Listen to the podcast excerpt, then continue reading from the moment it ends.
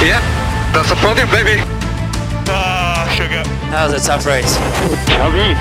You should tell me that before. Come on. וואלה, אוריאל, עשית פעם אה, דריפטים בגשם, תגיד לי? ניסית פעם? זה, האמת, האמת כן, אבל לא, לא יודע אם התכוונתי אליהם כל כך, אבל כן, זה יצא, כן. יותר כאילו בתקופה אחרי שעשיתי רישיון וכאלה. אם ההורים שלי מקשיבים, לא קרה, לא היה, לא שום נברא. דבר, שום לא דבר. נברא, לא נברא, לא היה. מקווה שלא עשית דריפטים כמו לוגן סארג'נט. לא, הוא לא, בדריפטים אה, צריך עוד להשתפר. לא, יש, תשמע, הוא רוקי כן, אבל יש לו עוד ב- לאן, יש לו לאן- לאן לשאוף, מה שנקרא. אני לא בטוח שיהיה לו זמן לשאוף לאן שיש לשאוף, אבל יש לאן לשאוף.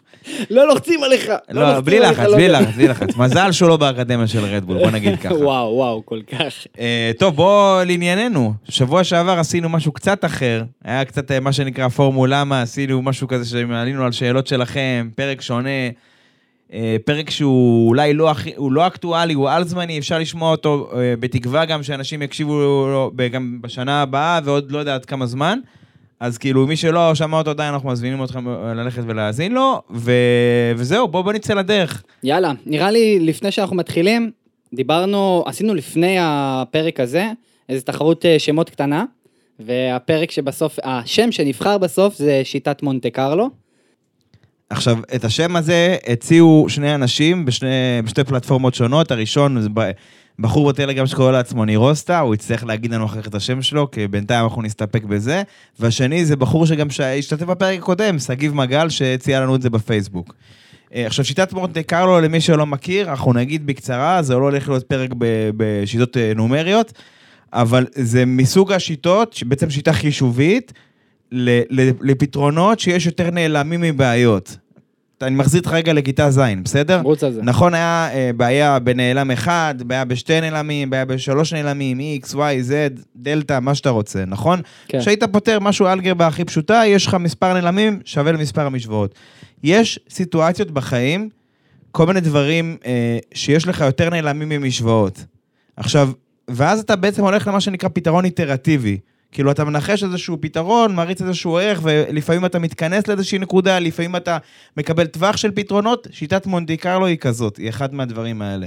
עכשיו, זה מתאים, כי לשם של, לפרק, לפרק שאנחנו כן נסביר שזה מתאים מההקשר של, של האסטרטגיה, של קבלת ההחלטות, וספציפית, אם אני רגע אפתח איזה חלון מסוים במרוץ, לרגע הזה, במרוץ שהוא מה שנקרא, כמו שהיה לנו, מרוץ בתנאים משתנים, מתי מקבלים את ההחלטה הנכונה? מתי עוברים לצמיגים, אה, צמיגי אינטר, זה בצמיגי ביניים? מתי, אם המסלול מתייבש, מתי עוברים לצמיגים יבשים? מתי לקבל?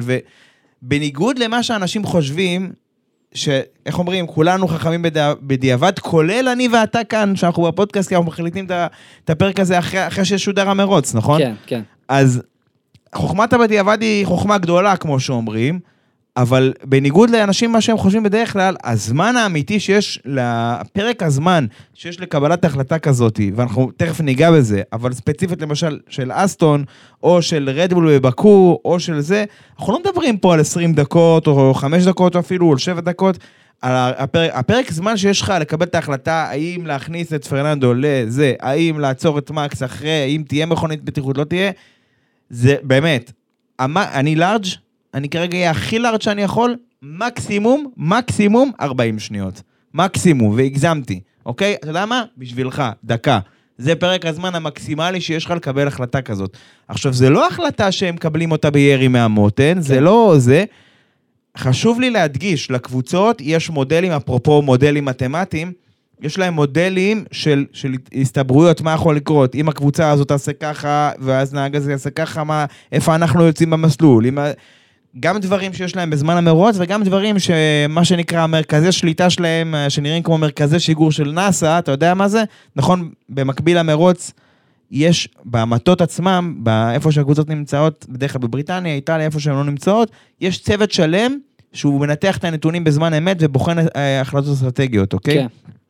אז גם יש להם את הצוות הזה, וגם יש להם שלל מודלים שהם הביאו איתם למרוץ, למרוץ סליחה מבעוד מועד. אז ההחלטה הזו מתקבלת על סמך איזה שהם נתונים שיש להם. אבל חשוב לי להדגיש, לטובת כל מי שאומר, אה, ברור שהם היו צריכים לעשות ככה, שלזכותו יש את חוכמת הבדיעבד, שפרק הזמן להחלטה כזאת הוא מזערי. אני אני הייתי לארג', אמרתי 40 שניות, אבל זה כנראה קצת פחות מזה. כן. זה, שתבינו, להכניס לכם טיפה מושג. שמע, בזמן הזה פרארי, שהם שומעים את ה-40 שניות, הם נלחצים. מה זה, ב- בפרארי זה 45 עם זיעה קרה. זה לא זה. טוב, אתה יודע מה? בגלל שנגענו בזה, בוא נתחיל עם זה. כן, אבל לפני שאנחנו מתחילים, אני רוצה להגיד שהרבה אנשים אמרו שהמרוץ הזה היה מאוד משעמם. היה מרוץ כרופים רציני, והיה מאוד קשה לעמוד אה, מול המסך, לשבת מול המסך, עד הגשם שהיה לנו בהקפות האחרונות. ו... האמת, שגם פה אני אקטע אותך. גם פה, כי יש אנשים שזה התחלק לכל מיני מחנות, חלק אמרו, כמו שאתה אומר, עד לגשם, היה משעמם עד לגשם, ואני, מהמקום האישי שלי, ראיתי את זה יותר כשהרוב הרוב קובע כזה, הרוב המוחלט היה, היה משעמם נקודה. אין, לא היו סייגים לזה, היה משעמם נקודה. טוב, אז כאילו, מהצד שלי, אני חושב שאנחנו בכלל לא מסכימים לגבי הדבר הזה. ובוא נתחיל בעצם לפרוט את הדברים האלו. למה בעצם הסופה של זה היה מאוד מעניין מבחינתנו, ולמה בכלל אנחנו הולכים לדבר על הפרק הזה, על כל כך הרבה נושאים מעניינים, שהם בכלל, נראה לי, אפס מהם קשורים לשעמום, כאילו, אין כאן בכלל שעמום, אני חושב שהמרוץ הזה היה מעולה. פשוט הוא מרוץ לא קלאסי כמו שכולם רוצים, עם הפיצוצים וההוליווד למיניהם, למיניהם. לגמרי, כן, לא, אז אני אגיד לך מה, בקטע הזה, אולי בעוד הרבה קטעים, תרשה לי להרים לנו, אנחנו הקדמנו, הקדמנו את זמננו, אוקיי? כן. למה? כי אנחנו דיברנו על ההבדל בין מרוצים, מה שנקרא קלאסיים ישנים, שעיקר האקשן היה בעצירות ב pits, שעיקר האקשן היה ב- ב- ב- באסטרטגיות של דלק בזמנו, של מתדלקים פחות ועוצרים מוקדם, כל מיני דברים כאלה, לעומת מרוצים, נקרא לזה חדשים, שהיה הרבה דגלים אדומים ופיצוצים והוליווד, נהנה. דיברנו על זה מתי? בבקו, דיברנו על זה באוסטרליה במידה מסוימת, ודיברנו על זה במיאמי. כאילו, כן. פתחתי על הנושא הזה עד הסוף, אז אה, סליחה ממי שלא שמע את הפרקים האלה, אבל אנחנו לא נפתח את הדיון הזה עוד פעם. כי, כמו שאמרתי, הקדמנו את זמננו. מה אנחנו כן נעשה, כמו שעמית הציע? בואו נגיד לכם מה כן היה מעניין לדעתנו ובעינינו, ובתקווה שאולי נצליח לשנות גם את דעתכם. לא שאנחנו באים לשכנע פה אנשים יותר מדי, אלא בעקבות העניין הזה שראינו כזה backlash גדול, ראינו מלא אנשים שחושבים שזה משעמם, אני הרגשתי באופן אישי באותו יום, שאני חושב שה- שאין פה הסברה נכונה, אוקיי? אין פה הסברה נכונה. זאת אומרת, אני כן מאשים את נט- נטפליקס בעניין הזה. אני לא חושב שנטפליקס זה כזה רע, זה הביא מלא חשיפה, זה מביא מלא אוהדים חדשים, אבל דיברתי על זה, זה מה שיפה, שאנחנו פה בפודקאסט הזה מדברים על הדברים האלה הרבה לפני. כבר לפני שנה, תחפשו פרקים שלנו, תשמעו אותנו, אומר את הדברים האלה, שזה שנטפליקס הביא אוהדים חדשים זה טוב ויפה, אבל אתה צריך ברגע שהבאת את האוהדים גם להשאיר אותם. כי כשבן אדם צופה בפרקים כאלה בנטפליקס ורואה שאנשים עולים באש כל שני מרוצים, ו- ויש דרמות ויש זה, ואז הוא רואה את FP1 בבקו, והוא כאילו... מה, טוב, ובעצם בבקו כן היה קצת אקשן, אבל FP1 בבחריין, וכאילו... רגע, זה משעמם, מה קורה פה? איפה כאילו כל האקשן? אתה מבין? למה אין כאילו כל הבלאגן הזה? אנחנו כאן אה, לקחנו על עצמנו כמשימה בלתי רשמית בפרק הזה, להראות לכם מה זה, מה בעצם הופך סופש למעניין, אוקיי? לא, כי לא, לא באים לשכנע אתכם, אם קניתם את זה סבבה, אם לא, לא, אבל אנחנו, אה, אנחנו כמו תמיד נציג את שלנו, ומי שאוהב מוזמן להמשיך להאזין. אז מה בעצם הפך את הסופש הזה לכל כך מעניין? כמה דברים. יאללה, הדירוג, אין שאלה בכלל. כן. הגשם, מעצם העובדה שהוא לא היה מלכתחילה, למרות שבתחילת המרוץ היה כזה, הגשם אה, 20 דקות מהמסלול, רבע שעה מהמסלול, יש גשמים, כאילו, הוא לא הגיע, הוא הגיע בזמן הנכון, ברגע הנכון לדעתי, כדי לערבב את מול כל מה שהיה שם. האסטרטגיה, חלק גדול מאוד מהמרוץ הזה, מה שהיה מעניין בו זה לעקוב אחרי האסטרטגיות האפשריות. כן. מה- מהרגע הראשון שלו, מהעובדה שמקס זינק על המדיום ואלונסו על ההארד.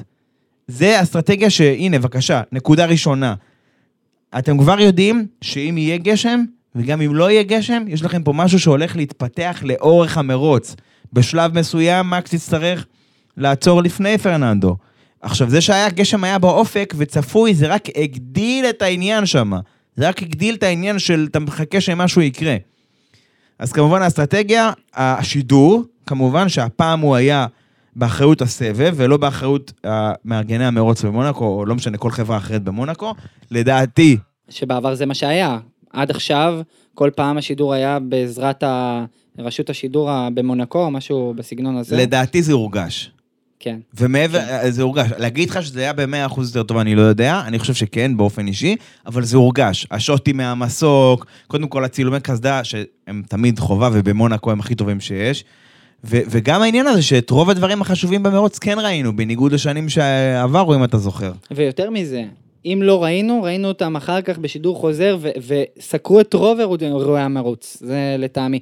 אבל אם אתה מדבר על מסוק, אני חייב להזכיר שוט אחד, שמבחינתי הוא בלתי נשכח, שרואים בעצם מפנייה ראשונה את העלייה, ה- הטיפוס הפסיכי הזה שהמכונית עוברת במהירות כן, זה- מטורפת. זה נקרא בור ריבאז', כן, נכון. זה, זה מבחינתי אחד השוטים הכי יפים שיכולים להיות. לגמרי. אז זהו, אז אה, בור ריבאז' הפנייה הזו נקראת, או נוף יפה, או לא יודע מה, איך שתקרא לזה, וזה באמת מאוד המחיש את זה, וגם ה...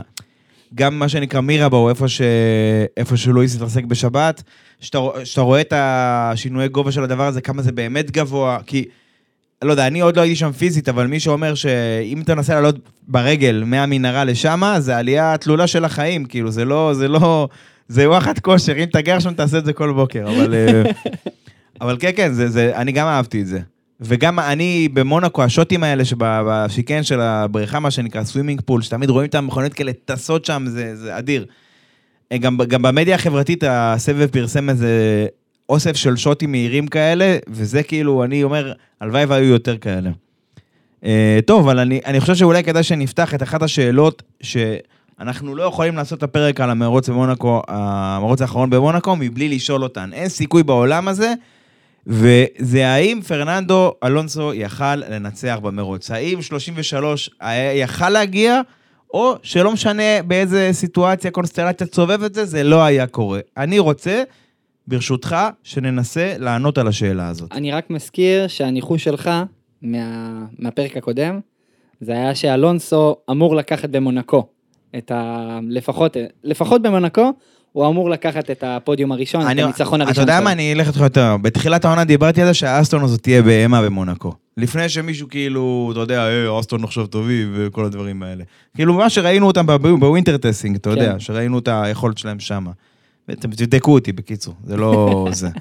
מזמין אתכם לבדוק את זה. אבל אה, עזוב, לא, לא באנו להרים לעצמנו פה.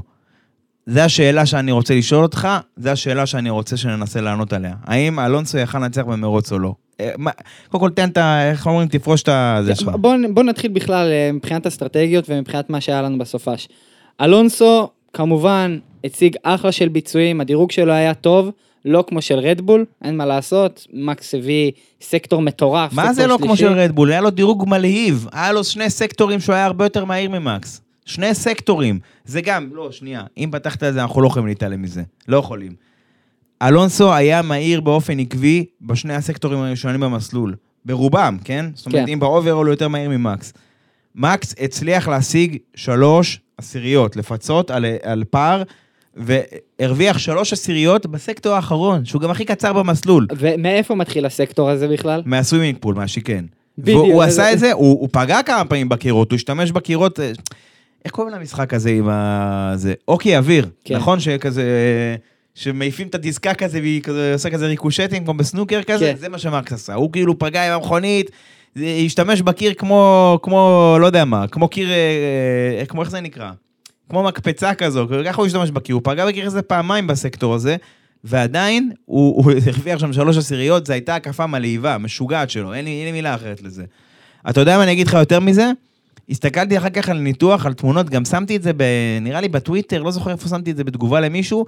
אני אראה לך את התמונה במה שנקרא אה, לרסקס, שזה הפרסה הזו רגע לפני פנייה, לפני האחרונה. אני אראה לך איפה מקס נמצא, איפה אלונסו, נמצא, מקס היה הרבה יותר קרוב לקיר שם. זאת אומרת, זה, זה על זה. זה על הפערים וואו. האלה, על המילימטרים. על המילימטרים, זה על הדבר הזה. זה כאילו משוגע מה שהלך שם. שמע, כאילו, אני, אני מהצד שלי, אני חושב שלוש עשיריות זה, זה, זה פסיכי, ועוד בסקטור כל כך קצר, ואתה אומר, זה רק העניין של המילימטר, תשמע, וואו, זה מראה כמה הספורט הזה כל פעם מוכיח את עצמו בריגושים המטורפים שנקבעים על המילימטרים. אני גם אין, הדירוג הזה היה מותח, זה היה באמת אחד המקצים הכי טובים בשנה. שוב, אני חושב שזה, שכן ציפינו לזה, כי תמיד אומרים שבמונקו הדירוג יותר חשוב מהמרוץ, וזה נכון. אבל אני אומר כאילו, אתה יודע מה? אני כן רוצה לעשות לעצמי זה. אני אישית באתי בציפיות מאוד נמוכות למונקו, למרוץ עצמו. כן. למה? כי אני מכיר, אני יודע מה הולך שם. בוא נגיד ככה, אתה יודע מה, בהשוואה לבקו, באתי עם יותר ציפיות. מאשר התוצאה שהוא סיפק בפועל, סבבה? הרבה יותר, ואיך אומרים, באיזשהו מקום טיפה התאכזבתי. אז לבר, ל, למונקו באתי עם אפס ציפיות והפתיעו אותי לטובה. זה, זה ההבדל, זה כן. ההבדל הקטן, כמו שאומרים. Uh, טוב, בוא, בוא אולי נמשיך לדבר על, על, על... אה, בוא נחזור שנייה ברשותך לנקודה המקורית. האם בעצם אלונסו יכל לנצח במרוץ, כן או לא? אני שואל אותך, תגיד לי מה אתה חושב, לא משנה בדיעבד או בדיעבד, אתה יכול להגיד את זה מהמקום של מה חשבת באותו רגע, איך שאתה רוצה, בקיצור, קח את זה מכאן. שמע, אני חושב שבוא בוא נתחיל מה... עוד פעם, מהרקע, מהמרוץ. באמת, אה, מקס ואלונסו דירגו בשתי בעצם תרכובות שונות. זאת אומרת שמקס היה על המדיום, אלונסו היה על הארד. אנחנו יודעים כמובן שרדבול חזקים מאוד עם החימום, עם, בסוף עם החימום. השימור, עם כן, השימור. עם השימור צמיגים, הם יודעים לשמר מאוד טוב את הצמיגים, וזה נראה שבסוף שניהם עשו הקפות ונצמדו בצורה מאוד מאוד יפה לצמיגים, והם הצליחו לה- להחזיק הרבה זמן עם, ה, עם התרכובות האלו. אבל מה שהיה מעניין, זה א', שרדבול לא רק מצליחים לשמור על הצמיגים, הם מצליחים גם לפתוח עוד פער, והפער היה שם על איזה 20, 20 שניות. בשלב. מסוים, כן. עכשיו, 20 שניות, אם אנחנו מדברים על אסטרטגיות, זה כבר בדיוק הזמן שאתה יכול לעשות uh, בעצם את הפיט, אתה יכול להיכנס לפיט, להחליף תרכובת ולצאת חזרה. בהיעדר טעויות, נכון. בהיעדר טעויות. לא, לא, ו- זה 20 שניות כ-20 שניות, זה בערך הזמן שלוקח לעצור שם. בגלל זה אני אומר, אם טקטקת הכל, אז אתה תצא קצת לפניו. אז כאילו, זה, זה העניין. עכשיו, אם אנחנו מדברים על הנייר יבש בלי הגשם, Mhm. לפי זה, בעצם מקס היה צריך לצאת ולנצח את המרוץ בקלות. אז השאלה, אם לפני הגשם, ברור שמקס היה מנצח. ואלונסו לא היה לו שום סיכוי, אלא אם כן אה, מקס היה פוגש את הקיר, רד פלאג, וכולי וכולי. כן. במקרה שלנו עם הגשם, יצר מצב ששניהם המשיכו עם הקפות, באיזה 2-3 הקפות, בזמן שיש גשם, ו, וכאילו הם ניסו עדיין עם, הצליג, עם הצמיגי דריי, אה, להמשיך לקבוע עוד הקפות. אה, עכשיו, העניין הוא שאלונסו נכנס לפניו, לפני מקס, בהקפה אחת, כדי להחליף בעצם ל, ל, לעוד סטינט של אה, צמיגי למדיום, דריי. למדיום, למדיום. למדיום, במקום להכניס לאינטרס, לפי אסטון בעצם היה, הגשם היה אמור להיחלש ובעצם להיעלם, ואז בעצם לפי האסטרטגיה הזאת, רוב הסיכויים אסטון היו לוקחים, אבל כמובן אנחנו יודעים שהגשם המשיך, ולא רק המשיך, הוא התחזק, וכתוצאה מכך בעצם אלונסו היה צריך להיכנס פעם שנייה כדי להחליף צמיגים. אתה יודע מה? עכשיו- אה, סליחה, תמשיך.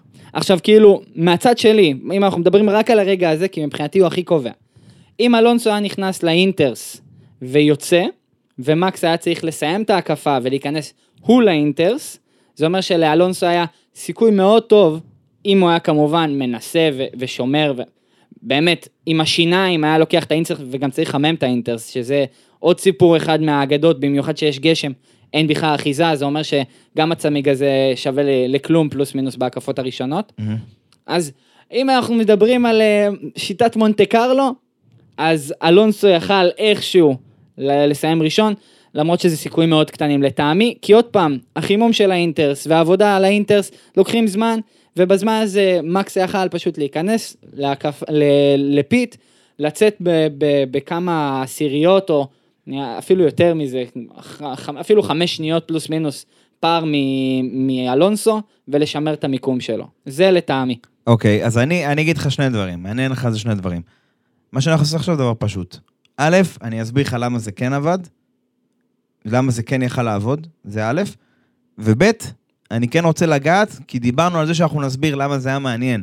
אז אני כן רוצה לתת עכשיו את הרקע, למה זה היה מעניין, אוקיי? אמרנו שוב, סבבה, תקציר למי שמאזין לנו, לאנשים שאולי לא מבינים למה זה מעניין, או אנשים שהם חדשים לספורט, או אנשים ש... שוותיקים לספורט, וכמו שאמרתי, לא מבינים למה זה מעניין. כן. משלב מסוים במרוץ, אמרנו, אלונסו על, על צמיגים יותר קשים, שמחזיקים יותר מעמד, מקס על צמיגים אה, יותר רכים, שאמורים להיות טיפה יותר מהירים, אבל מחזיקים פחות מעמד. משלב מסוים במרוץ, בערך משלב האמצע שלו, היה ברור שבשלבים המתקדמים של המרוץ יגיע גשם. באיזו עצימות הגשם הזה יגיע, זה לא ברור, ובדיוק מתי הוא יגיע, לא ברור. הכל, כמו שאמרנו, מודלים מתמטיים, מערכות, תחזית מזג אוויר, אנחנו יודעים בערך מתי זה יגיע, אנחנו לא יודעים באיזו עצימות יגיע. עד כאן בסדר? כן. מרגע שזה הדבר הזה, תרתי משמע, ריחף באוויר, זה שינה את התמונה של המרוץ. למה? כי כולם, בגלל, כי במונאקו, בגלל שקשה לעקוף, אז המיקום שלך על המסלול, מה שנקרא באנגלית track position, זה הדבר ש, שמוביל. עדיף לך להיות עם צמיגים גרועים, אבל מקדימה. איך אומרים, פעם היה סטיקר כזה, טרנת אבל לפניך, סבבה? כן. צמיגים גרועים מקדימה, מה שלא עובד במסלול אחר, כי יעקפו אותך תוך שנייה. מה שלא עובד, אולי תכף ניגע בו, אבל כמו שסיינס לא הצליח לעקוף את אוקון, במסלול נורמלי הוא היה עוקף אותו. אם לא היה עולה לו, שותה אותו. אם לא היה עולה לו. אדם לראש, אבל זה משהו אחר. אבל במסלול נורמלי היה עוקף אותו, אבל מונאקו הוא לא מסלול נורמלי, כן. אוקיי? אז במונאקו המיקום חשוב.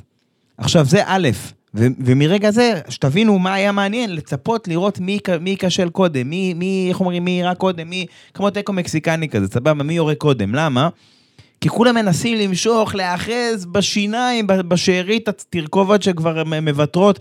רדבול עשו, ההמלצה של פירלי למדיום זה הייתה סדר גודל של 40 הקפות, אני לא זוכר בדיוק את המספר. כן. הם עשו הרבה יותר, הם עשו 55 הקפות.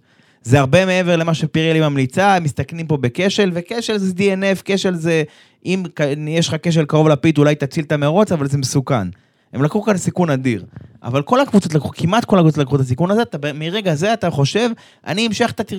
סליחה, אני אמשוך את הצמיגים האלה עד הסוף, עד מתי שאני חייב להחליף לצמיגים שתנאים משתנים לאותם אינטרס. יש, יש קבוצות כמו פרארי שלא חיכו וחבל, וזה די דפק להם את המרוץ, אבל רוב הקבוצות שאנחנו מדברים ספציפית על שני שחקנים עיקריים, על, על רדבול עם מקס ואסטון עם פרננדו, זה לחכות מתי לעשות את הצעד הזה. סבבה? עכשיו, אני חוזר אליך למתמטיקה, דיברתי איתי על המתמטיקה, זה פרק מעט מתמטי, אבל חברים, זה לא חמש יחידות, לא להיבהל, כן. אוקיי? מתמטיקה פשוטה, סבבה? מה קרה בפועל? הוא עוצר למדיום. למה? הם טוענים שהיה גשם רק באזור מירבו, בפנייה הזאתי, ו- וכל השאר היה יחסית יבש, אז אם 90% במסלול יבש, אז שווה את הסיכון. כן. למה? כי אינטרס במסלול יבש, הם מתחממים הרבה יותר מהר אם, אם אין מים שיקררו את התעלות שיש גב- על גבי אותם צמיגי אינטר, סבבה? כן. אז זה סיכון גדול. אבל, שוב, חוכמת הבדיעבד לצידי, אני טוען שהם עשו טעות. אני טוען שאסון זרקו כאן לפח ניצחון, אוקיי? הם יכלו לנצח, נקודה, אין שאלה. למה אמרת את זה בעצמך? אם הוא נכנס בפעם הראשונה לאינטרס, נכון, המסלול אה, לא היה טיפה יבש, אבל הוא מהר מאוד, העצימות של הגשם, מה שהם לא ידעו, הוא הייתה גבוהה. מהר מאוד הוא הרטיב את כל המסלול, אוקיי? כל המסלול כבר היה גשום. כן. ועל אותה הקפה ספציפית, הקפה בודדת שאלונסו היה צריך להרביץ, לתת, לה בראש, לתת בה בראש כדי לצאת לפני מקס, גם אם הוא לא היה הכי מהיר שהוא היה יכול, מה שהוא היה עושה זה לחמם את האינטרס. ו- ולהתרגל לאינטרס ולהתרגל לתנאים. ומקס היה צריך לצאת עם צמיגים קרים ותנאים שהוא לא מכיר, וזה היה שם אותו בנקודת חולשה. ואני אומר לך שגם גם זה א', זה בהנחה שהוא שמקס יוצא לפניו, ואני אומר לך גם שמתמטית הוא לא היה יוצא לפני אלונסו, איך אני איתך? מה אתה אומר? למה? איך אני, איך אני יודע את זה? אני לא קוסם. אני לא קוסם. מי עצר קודם? מי, עצ... מי הראשונים לעצור לאינטרס? אה, חוץ, מ... חוץ מהוואטרי בוטס, מי מהחשובים? כי החשובים הכוונה בטופ 10, המרצדסים. נכון. אוקון, ראסל ולואיס, לא רק המרצדסים, גם אה, אוקון. נכון, נכון. הם עצרו ב-54 ארבע. אולי, נכון? כן. יש, יש, מה זה אומר? זה אומר שאני יודע מה הפער מאוקון למקס, ואני יודע, אה, שאוקון עצר הרבה לפני, ואני יודע מה, מה היה הפער ביניהם. עכשיו, אני לא אתחיל להכניס אתכם לחישובים, כי זה לא איזה, שוב, זה לא איזה חישובים ש, של טילים, סבבה? כן, זה משהו לא. פשוט של, של פערים. הפער שהיה בין מקס לאוקון אחרי ש, אה, שמקס עצר בפועל, אני אומר לך שאלונסו היה יוצא, כמו שאמרת, 4-5 שניות, מוביל על מקס. וגם אם מקס היה מהיר כמו שהוא היה, במונאקו קשה מאוד לעקוף. כן. אוקיי? אז אני טוען ש, שאסטון זרקו פה, אה, זרקו פה ניצחון לפח, אולי את אחת- אולי את ההזדמנות, למה אולי? ההזדמנות הכי טובה שלהם העונה, נקודה. אין שאלה, אין פה ספק. סימן קריאה, אוקיי? להגיד לך שאני הולך עכשיו לשרוף אותם, ולהגיד וואלה איזה טיפשים, ולמה הם עשו את זה, וזאת האסטרטגיה של פרארי, וזה וזה וזה, לא, כי זה פעם ראשונה. אבל אני כן רוצה להגיד, אני שמח שהם עשו את זה. למה?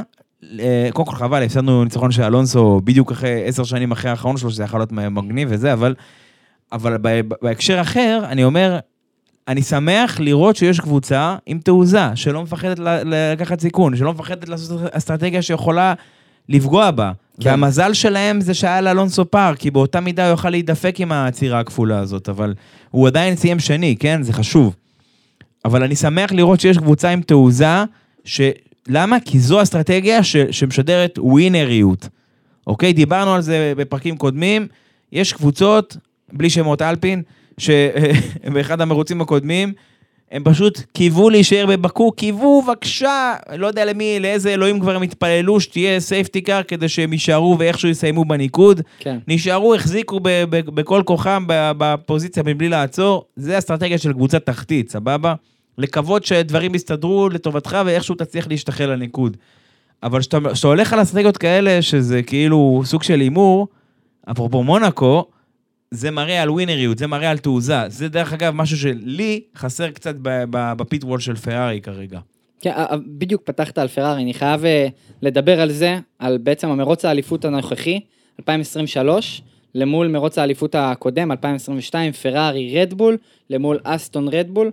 אני חושב שאם אנחנו באמת, ופתחת את זה ואמרת את זה, אחד הדברים שהיו חסרים לפרארי זה בדיוק העניין של האסטרטגיות, בדיוק- העניין של אנחנו יוצאים עם אסטרטגיה שאנחנו 100% עליה, אם היא תלך, תלך, אם לא, לא, אבל העניין שלה, אתה יודע, לצאת ולנסות ולהמר, ו- ו- ובדיוק מה שהיה חסר כאן, בדיוק מה שאלונסו עשה, ו- וכמובן אסטון מרטין, שעלה להם בניצחון, לפי מה שאתה אומר, אמ, וזה זה היה חסר לי מאוד בפרארי שנה שעברה, ואני חושב שמאוד מעניין לראות איך זה יתפתח, כי כמובן אלונסו גם נהג הרבה יותר מיומן, וגם הקבוצה הרבה יותר, נראה לי, מוכנה.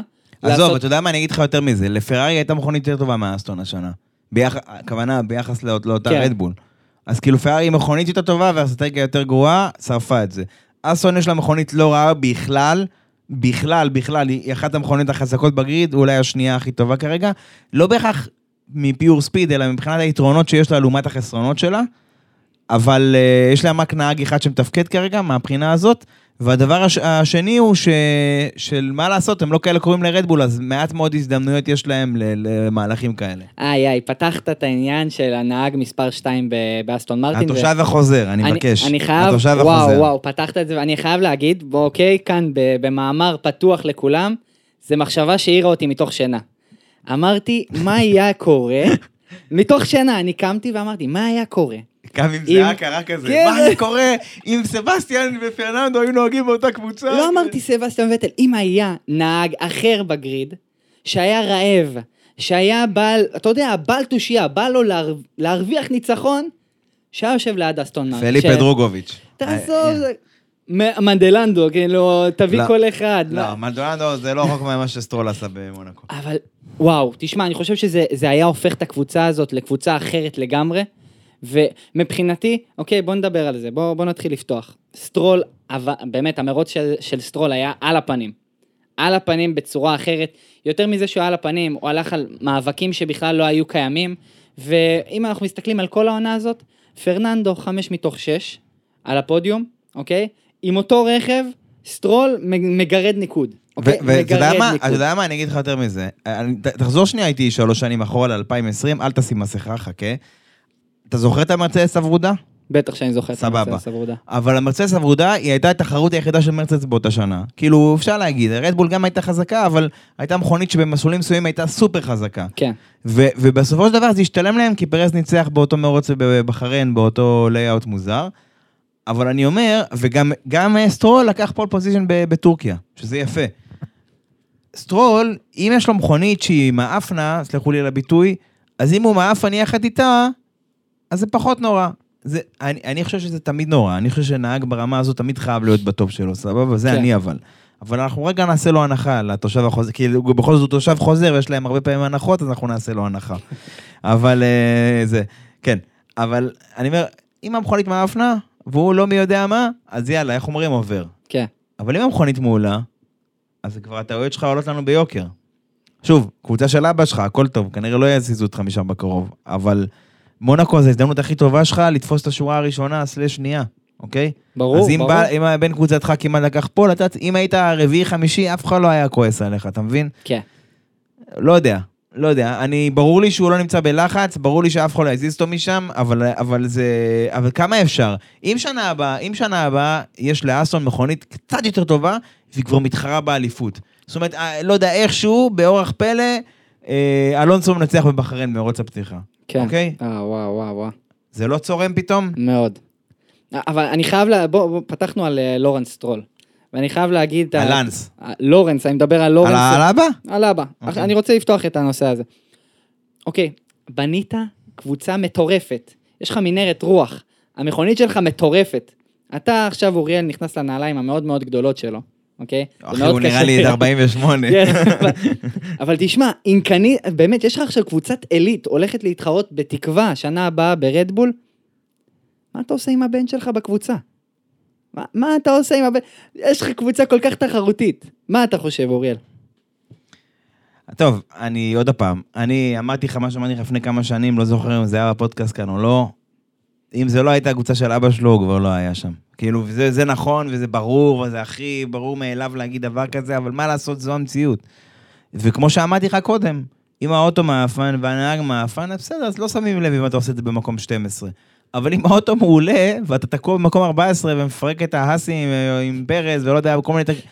לא, לא, זה פשוט לא. זה מזכיר לי את העונה, של- החצי עונה של גזלי ברדבול, שבזמן שוורסטאפן, אה, אה, 2019, בזמן שוורסטאפן נלחם בחזית, אה, גזלי נלחם ב midfield, אז עם כל הכבוד לגזלי, ויש הרבה כבוד, אבל זה יותר צורם, הפער הוא יותר כואב, אתה מבין? כן. בדיוק כמו פרז ו- ומקס, שמקס כאילו היה בקרב על הניצחון, ופרז בגלל הטעות שלו בדירוג בשבת. פרס בכלל, סליחה, היה לו מרוץ גרוע מהרבה בחינות, והחלטות, וכאילו כל מיני טעויות שלא עושים, ואם אתה רוצה לבסס את עצמך כאיזשהו מועמד אה, לגיטימי לאליפות, ומישהו שהוא מלך במרוצי רחוב וכל מיני דברים כאלה, אז אותו מלך במרוצי רחוב, יסלחו לי אוהדי פרס, אבל זה היה הזמן שלו להפציץ ביום ראשון. כן. להראות שהוא יודע על מה הוא עושה, להראות, להחזיר כמה, לסיים בניקוד. אני לא מצפה שהוא ינצח את המרוץ מהסוף, כי זה מונאקו, ואם אין איזשהו רד פלאג או משהו כזה, קשה מאוד. ו- ואפילו מכונית בטיחות לא הייתה לנו, שזה, עזוב, זה, זה מפתיע, כן, לחשוב על זה, אבל לא. הייתה. אבל אני לא מצפה ממנו לנצח, אבל לפחות שהיה מסיים בניקוד, בשביל לצמצם קצת אה, זה. אני חייב להגיד שפרז ניסה, היה לו כמה מהלכים טובים, אבל היה לו מהלכים גרועים מאוד בהתאם. בהתאם, גם מהלכים. ואין מה לעשות, כאילו, אני לא חושב שהוא חשב על העניין הזה של, אתה יודע, תעשה חוכמת מונ- מונקו, תחשוב טיפה לפני, דברים כאלו. אבל לפני זה, אני, אני רוצה לסכם את העניין הזה של אה, לורנס סטרול ולאנס סטרול. אתה חושב שאנחנו נראה עוד שנתיים את סטרול כאן בסבב? כן או לא?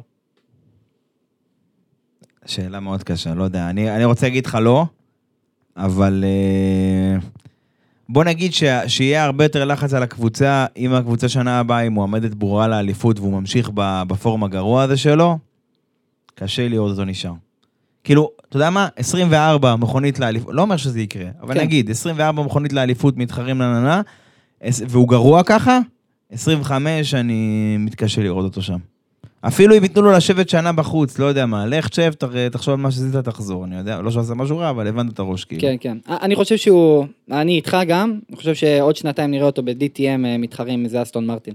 יכול אוקיי, להיות. משהו כזה. לא יודע, כן, זה עוד פעם, אתה... פתח אה, מרוצי סיבולת ביחד עם עכשיו איזה אין בעיה, יש לך אה, כסף, הכל טוב. ויפה, אני לא, אני לא אומר כלום, לבריאות, בכיף. אני פשוט אומר, אה, בסוף, אתה יודע, יש לאסטון, אה, אסטון יש גם המשקיעים, יש עניין של תדמית, אה, וה, והמשקיעים אומרים, אם יש לנו מכונית תחרותית, מה פתאום שזה? בדיוק כמו שאם מרצדס עכשיו, ואנחנו תכף ניגע בעדכון שלה, אם העדכון המפורסם וכל הדברים האלה, פתאום היא תפסיד לאסטון.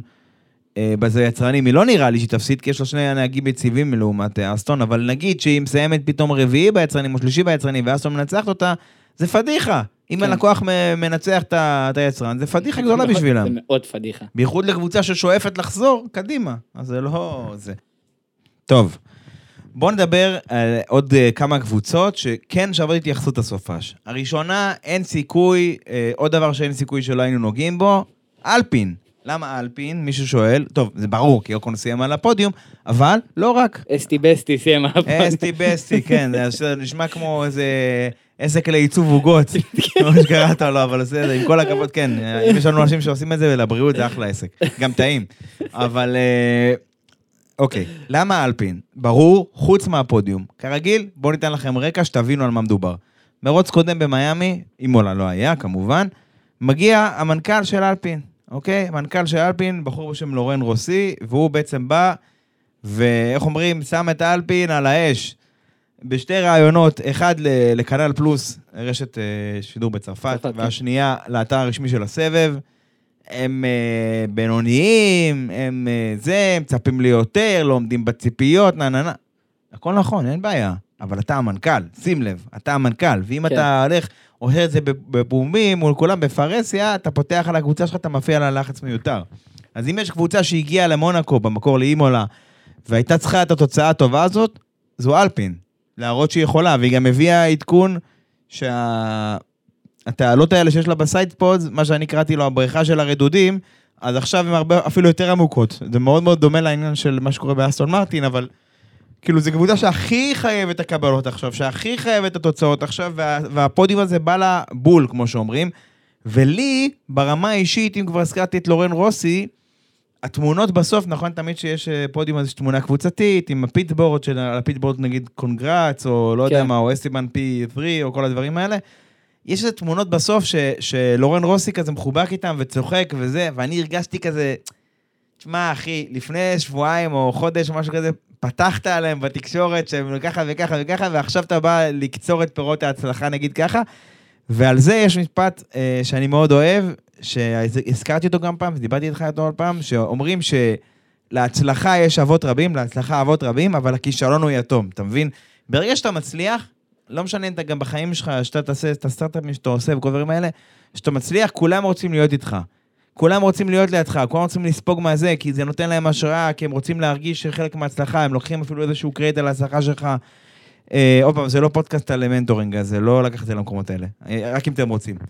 אבל ברגע שאתה נכשל, בהרבה פעמים, אם רגע נחזור לעניין של החיים, ברגע שיש לך איזושהי נפילה קטנה, אז באיזשהו מקום החברים האמיתיים שלך מתגלים. אתה מבין, כאילו, הדברים ה... בעצם, ש... איפה שזה נחשב, אתה מגלה מי האנשים שבאמת איתך. כן. ובעניין הזה, יש לנו פה מקרה הפוך. הוא פתח עליהם, בלשון, ה... בלשון עממית, הוא פתח על הקבוצה שלו, ובאיזשהו מקום הפעיל לחץ אדיר על המנהל שלו, שזה אוטמר, ובין אם, ואחר כך, אם זה השמועות שעפו לתקשורת, לא יודע מי הדליף אותם, אולי הוא בעצמו, על זה שהם רוצים להחזיר את בינוטו, להביא את אריק בוליה, כל מיני אנשים כאלה. הבנת, אתה זוכר את זה. כן, אני. לדעתי זה הדלפה, אבל אתה יודע. אני ברור לי למי יש אינטרס להדליף דבר כזה. אבל אתה בא פותח על הקבוצה שלך, ובאמת, אני רוצה לפתוח עם אוקון ולהגיד שההקפה שהייתה לו בדירוג, שהוא היה P1 לכמה רגעים, זה הקפה לא פחות מפנטסטית. פנטסטית. אני אשכרה משתמש במילה הזו, כן, נשמע מוגזם, לא פחות מפנטסטית. יחסית למכונית, יחסית לנהג, מונקו זה מסלול שנהג יכול להשפיע, והוא השפיע במונקו בשבת בדירוג, זה המקצה הכי חשוב בסופש. במאני טיים, האימא של המאני טיים, הוא השפיע. ו- וזה המקסימום שהוא יכל לעשות, ומעבר למקסימום, מעבר לציפיות. אז וואלה, אני מוריד בפניו את הכובע, את הברט, את מה שאתם רוצים. אני אקח את זה עוד הלאה, זה גם לא ראינו את זה בא, זה לא היה ב-Q1, לא ב-Q2, הוא בא במאני טיים, הקפה חלומית, אחי, לא יודע מאיפה הוא הביא את זה. Q3, כן. וואו, וואו, וואו, וואו. אין, אתה יודע מה, אה, אה, אה, עכשיו עוד פעם, זה מונקו, וזה תנאים מאוד מאוד ספציפיים, וזה לא מחייב שעכשיו נראה את אלפין בתור איזה כוח שלישי או רביעי בסבב, בטח לא שברצלונה בדרך, שזה מסלול אחר לגמרי, ונכון יותר להסתכל על הדברים ב- בראייה יותר רחבה, שנראה איך יהיה בברצלונה, שנראה איך יהיה בקנדה, שנראה איך יהיה בסילברסון, במסלולים יותר שגרתיים, איך הקבוצות יתנהגו שם. כן, כי במונקו, תנאים מיוחדים, זה במונקו שאם המכונית שלך היא דרגית, היא מייצרת הרבה גרר, זה לא נורא, כי ה... היעילות האווירודינמית במונקו, אפשר לבעוט אותה בעיטת שוער לחצי השני של המגרש, אוקיי? אפרופו כדורגל או לא יודע מה. כן. סבבה? לא מעניין. יותר חשוב שיהיה לך אה, פיור, כאילו דאונפורס, הצמדה. ולקבוצה כמו מקלרן, שהמכונית שלה לא מי יודע מה הכי יעילה, ואלפין הוא לחצי כוח, אז זה לא נורא במונקו. בגלל זה יותר מעניין לראות איך הם יהיו עכשיו בהמשך. יחד עם זאת, נסגור את הסוגריים האלה.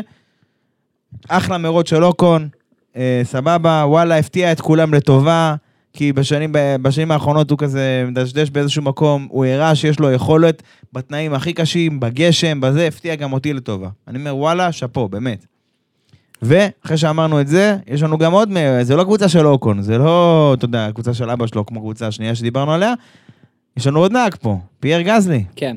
פייר גזלי גם עם אה, ניקוד מאוד גבוה, אבל אני רוצה לתת איזה משפט נחמד שהוא אמר אחרי, אחרי המרוץ.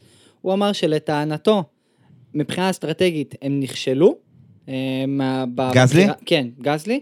בבחירה שלו, אם הוא היה מאריך את הסטינט עוד, ואז ישירות מחליף את זה לאינטרס, במקום לה, לה, להמשיך עם ה, בעצם ההחלפה הרגילה של הארד למדיום, הם יוכלו להרוויח מזה. עכשיו, אני אגיד לו, אני כאילו, כמובן, אני, אתה יודע, לא יכול להגיד משהו לנהג פורמולה 1, אבל אני אנסה לתת את השתי סנט שלי. לטעמי, אם הם היו מהמרים על להמשיך עם האסטרטגיה הלאה, ולדחוף, מחזיר אותם לאותו רמה שאנחנו דיברנו עליהם לפני ארבעה ושלושה מרוצים. אסטרטגיות של קבוצה תחתית. מי בכלל עושה אסטרטגיות של קבוצה תחתית אם אתם מתחרים על מיקום גבוה? למה בכלל להאריך את הסטינט מעבר? אם יש לך כבר את ההחלטה האסטרטגית, לך איתה עד הסוף. הוא אומר שלטענתם, אם הם מאריכים את הסטינט ונשארים ומצפים לגשם, הם יוכלו לסיים 3-4 במקום. יכול להיות. אני, אתה יודע, אני מודה, לא בדקתי את זה. לא בדקתי את זה. יכול להיות שהוא צודק. אתה חושב שזה לא נכון. חד משמעית.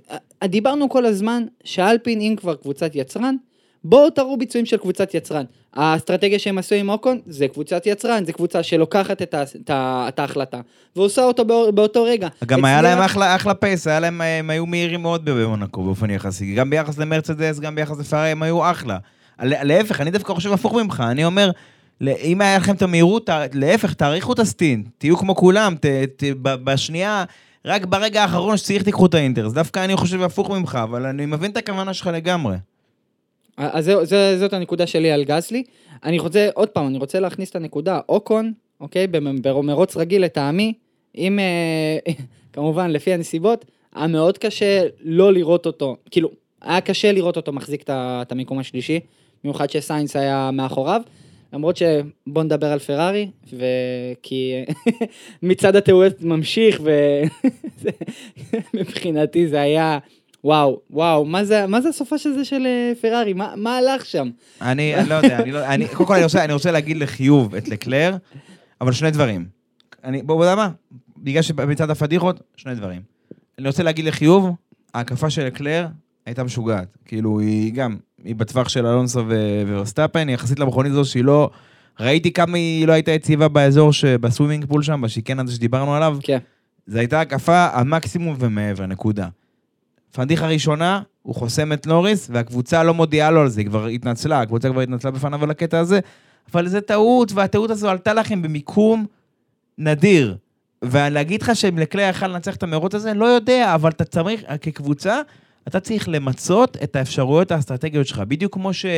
לתת לנהג, אני אוהב לקרוא לזה, לתת לנהג שלך את הסיכוי הטוב ביותר לנצח. אה, אה, ולקלר מהמקום השלישי, אה, הוא יכל הרבה יותר להשפיע, יכול להיות שהיית רואה אותו על הפודיום שלישי-שני, יכול להיות שהוא היה מנצח. למה? כי לא יודע מה, כי במקום השלישי, מהעמדה הזו, היו מגיבים אחרת לעומת אה, זה, אוקיי? אתה לא יכול. זה א', ב', פרארי, מה שפרארי עשתה, בניגוד לקבוצות אחרות, היא לא חיכתה. כן. היא לא חיכתה והיא יצאה יחסית מוקדם, אה, היא עזבה את ההארדס, אה, או למדיום, לא זוכר. אה, קיצור, היא, היא עזבה מוקדם את, עצמי, את התרכובות היבשות לתרכובות יבשות אחרות, ואז נאלצה להחליף שוב כשהגיע הגשם, במקום למשוך את הסטינט, כמו שאר הקבוצות המובילות בטופ 6 שם, סבבה? כן. ואם דיברת על זה שאלפין צריכה לחשוב כמו יצרן, אז, אז, אז פרארי לא צריכה לחשוב כמו יצרן, כי יצרן היא צריכה לחשוב כמו מנצחת, כמו מישהי שמתחרה על האליפות, זה ההבדל. זה ההבדל. לא רק יצרן להיות, ב, איך אומרים, במיקס עם כולם, אלא לחשוב כמו רדבול, אוקיי? זה מה שהיא צריכה לחשוב אם היא רוצה להיות ולהביס את רדבול, היא צריכה לחשוב כמוה. והקטע הזה של החוסר סבלנות הזאת, של הקטע הזה של לעצור לפני הזמן, וזה זה עלה להם, ב, ב, ב, מה זה עלה להם? מרצדס סיימו שני, שתי, שתי מכוניות לפניהם עם מכונית פחות מהירה. ובמונקו זה חבל, כי זה ניקוד מאוד גבוה, אתה מבין? זה פשוט חבל. עכשיו, בוא ניגע שנייה בפרארי בקצרה, בקרלו סיינס. אוקיי. אני לא יודע, לא יודע. הוא בשבילי אחת האכזבות הכי גדולות של הסופה של זה. למה? באימונים היה נראה שיש לו סיכוי לפול, הוא היה מעולה, הוא היה מהיר, הוא היה יציב, הוא היה סבבה.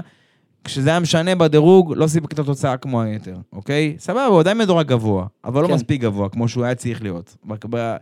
זה הבעיה הגדולה עם סיינס, לעומת למשל לקלר. לקלר יכול להיות שיהיה לו setup שהכי עקום שיש, אבל בדירוג אין, אין מהיר ממנו, אין מהיר ממנו, נקודה. סבבה? כשצריך, ב-Q3 בבקו, פתאום מביא לך הקפה, הוא מתחרה עם ורסטאפן, יותר מוורסטאפן, סיינס לא היה באזור בבקו בכלל, הוא לא היה לו setup גרוע, לא משנה מה היה לו. כל בעיה שלו זה תירוץ, לא חשוב. אני, המהלך של סיינס על אוקון, שהוא נכנס באוקון, היה שם זיגזוג כזה של התחרטות ברגע האחרון, וזה היה מהלך, מה זה טיפשי? באמת, אני כאילו הסתכלתי על זה ואמרתי, שמע, מה, עלה לו אדם לראש לסיינס? כאילו, הלטיניות, איך אומרים, אתה יודע, שהם כאלה אנשים שהם הם חמים והם רגשיים וזה שזה, אני אוהב את זה באופן אישי, אבל... מה, עלה לו אדם לראש? כאילו, מה, מה נסגר איתך? באמת, כאילו... מה זה המהלך הטיפשי הזה? זה כאילו נראה ש, שהוא התחרט, ב, ב, ב, הוא קודם כל הוא יצא לעקיפה ביציאה מהמנהרה מאוחר מדי, נקודה. הוא כן. יצאת מאוחר מדי, ראית שאין לך זמן, מתחרט, נכנס באוקון, מאשים את בסדר, הבנת. זה היה צעד מטופש. עכשיו, אני לא אכנס לקטע הזה שהם לא יכניסו אותו להחליף כנף, כל הדברים האלה, כי אה, אם מישהו רוצה לדעת, אז על גבי הכנף וגם ברצפה יש כל מיני חיישנים, והם יודעים בדיוק, אם יחסר חלק מהחיישנים האלה, כמה ביצועים הם איבדו. ובמונאקו, כמו שאמרנו, המיקום על המסלול יותר חשוב מדברים אחרים, אז הם כן. לא החליפו את הכנף, אבל הקטע הזה, לא יודע, אני, אני כאילו... שוב, זה חזרנו לסיינס של 22, למה? כי הוא הולך, אמר, אמר לקבוצה כזה, מה, למה עושים ככה? בוא נעשה ככה, בוא ננסה, ננסה להגיד להם מה לעשות, בסוף הם לא יקשיבו לו, בדיעבד הוא צדק במה שהוא הציע, בדיעבד הוא צדק, אוקיי? אבל זה לא משנה, כאילו, זה לא... זה לא, זה לא שיפר את התוצאה, אוקיי? עזוב, כי בסוף, כמו שאמרנו, הם, הם החליטו לעצור מוקדם מדי, אבל...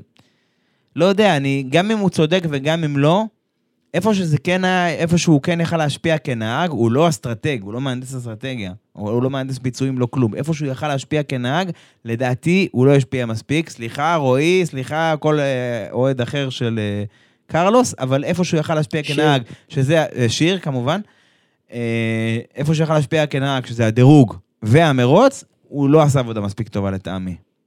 כן. עכשיו, אם היה לנו איזה power rankings כזה, אתה יודע, כל, כל פרק וזה, הוא היה כאילו מה, מהנמוכים ביותר בשבילי. אני, מסכים איתך, אני מסכים, ואני גם מתחבר לדברים שלך עם העניין של האסטרטג. תן לקבוצה לעשות את שלה, מה אתה מתערב להם באסטרטגיה? סבבה, הלך האסטרטגיה לא טובה, אבל תבין, כאילו זה מאמץ קבוצתי, מה הולך פה? כן, זהו, זה, זה, יש, יש את הנהגים שהם כמו אלונסו כאלה, גאונים כאלה של, כן, אני יודע, אם עשינו ככה ועשינו ככה, הוא יעשה ככה, הוא מנהל לך את המרוץ בעצמו, כאילו, הוא כמו פטל, כמו זה חבר'ה כאלה, אבל לא כל נהג יכול לעשות את זה, וכאילו, נהג כמו סיינס זה נהג שהוא רוצה להוכיח שהוא ברמה של אקלר, זה נהג שהוא רוצה להוכיח שהוא ברמה של הגדולים, שהוא במועדון של הגדולים, שיתייחסו אליו כמו אחד. ועכשיו שהוא נוהג בקבוצה כמו פרארי, שזה פקעת של לחצים במקום הזה, זה תא לחץ של צוללים במקום הזה, זה מה שזה, זה לא יודע מה, זה... אז כאילו זה מוכפל פי 300, סבבה? הוא הכי חייב להוכיח את עצמו. אם הוא רוצה להיות במועדון של הגדולים, הוא צריך לתת את הביצועים ולהשפיע כנהג, בדגש כנהג, איפה שזה משנה. כן. אם, אז אם במונקו בדירוג אתה מגיע הכי גבוה שאפשר, פלוס שתי מיקומים. סבבה? זה מה שאתה צריך. אתה צריך הקפה של החיים שלך. מה שאוקון עשה, זה מה שסיינס היה צריך לעשות. אני, סיינס, אם הוא לא לקח פול או מקום שני, זה כישלון. אני, אם הייתי מאמן מנטלי שלו, הייתי יושב איתו על הדבר הזה. לא כאילו איזה טיפש, זה למה לא עשית, לא. לא כן, לעשות כן, לו scolding. אלא בקטע של זה הזה. וכאילו איפה שזה היה משנה, כאילו, יכול להיות שעדיף להיות סבלני יותר במונקו, היית צריך לחכות עם אוקון, אם היית רואה שהוא, כי בפועל זו מכונית שהיא איטית ממך. במסלול אחר, במסלול רגיל, היה עוקף את אוקון אפילו יכול להיות שבישורת DRS כלשהי, אתה מבין? כן. אז נכון, במונקו אין הרבה הזדמנויות כאלה, אבל יכול להיות שהיית עדיף לך לשמור על הצמיגים שלך ולנצח אותו באסטרטגיה. ל- להפעיל עליו לחץ, שיעשה טעויות, להפעיל עליו לחץ, אבל תשמור גם על... תחשוב שנייה זה כמה צעדים קדימה, וגם זה משהו שה pit שלו צריך להדריך אותו, המהנדס שלו צריך להדריך אותו, ריקי. אה, אבל כן היה קטע מצחיק, ריקי המהנדס של... אה, היה לנו We are checking, וזה לא היה מצ'אבי. כן, זה כן, לא היה מהנדס של לקלר, זה היה מריקי, המהנדס של אה, קרלוס. אז אפשר לסמן וי על We are checking, אז זה טוב. חייבים, חייבים. טוב, בוא, ברשותך, לפני שנמשיך, אני כן רוצה שנתייחס לשתי קבוצות אחרונות, בקצרה. אה, הראשונה זה אס.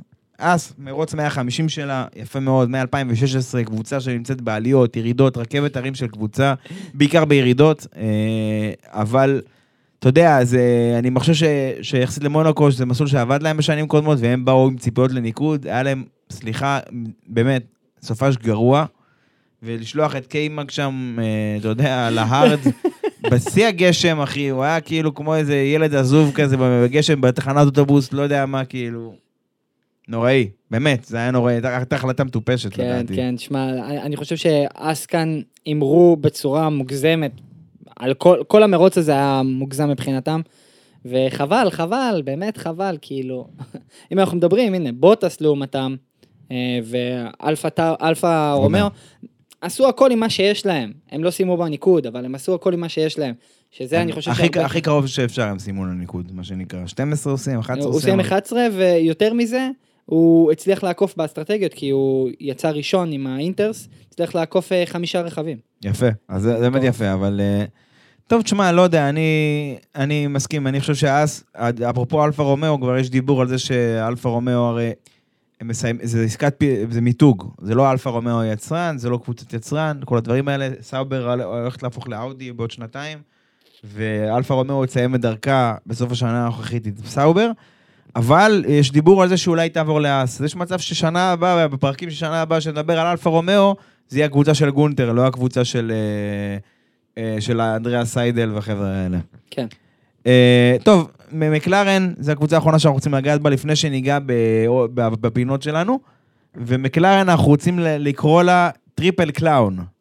אה. וזה שם שטל חיון נתן לנו, אה, אחד המגיבים, במקור הוא רצה לתת את זה על אוקון, ואנחנו, אני, אני, למה אני קורא להם ככה? הם לא היו ליצנים, אוקיי? הם לא היו ליצנים, הם השיגו ניקוד כפול עם מה שאין להם, אוקיי? כן, זה יפה, כן. זה הישג טוב, אבל למה אני קורא להם triple clown? כי פשוט, אתה יודע, זו קבוצה שהיא נמצאת בשיקום. אני חושב שתתחיל קודם ברקע, מה זה ה triple crown. אה, אוקיי. triple crown, צודק. זה, זה איזשהו הישג בלתי פורמלי בספורט מוטורי, שהחליטו, הכתר המשולש בעצם של הספורט המוטורי, מי שמנצח שלושה מרוצים מאוד מאוד מפורסמים, הוא זכאי לדבר הזה. היחיד שעשה את זה, גריים היל, אבא של דיימון היל, שבעצמו אה, נהג פורמולה, אלוף וכן הלאה וכן הלאה. מי שמנצח במרוץ של מונאקו, מי שמנצח באינדי אה, 500, שגם היה בהמשך אה, באותו היום, דרך אגב, ומי שמנצח במרוץ 24 שעות של אמן, הוא זוכה לכתר הבדיוני הזה, הלא קיים.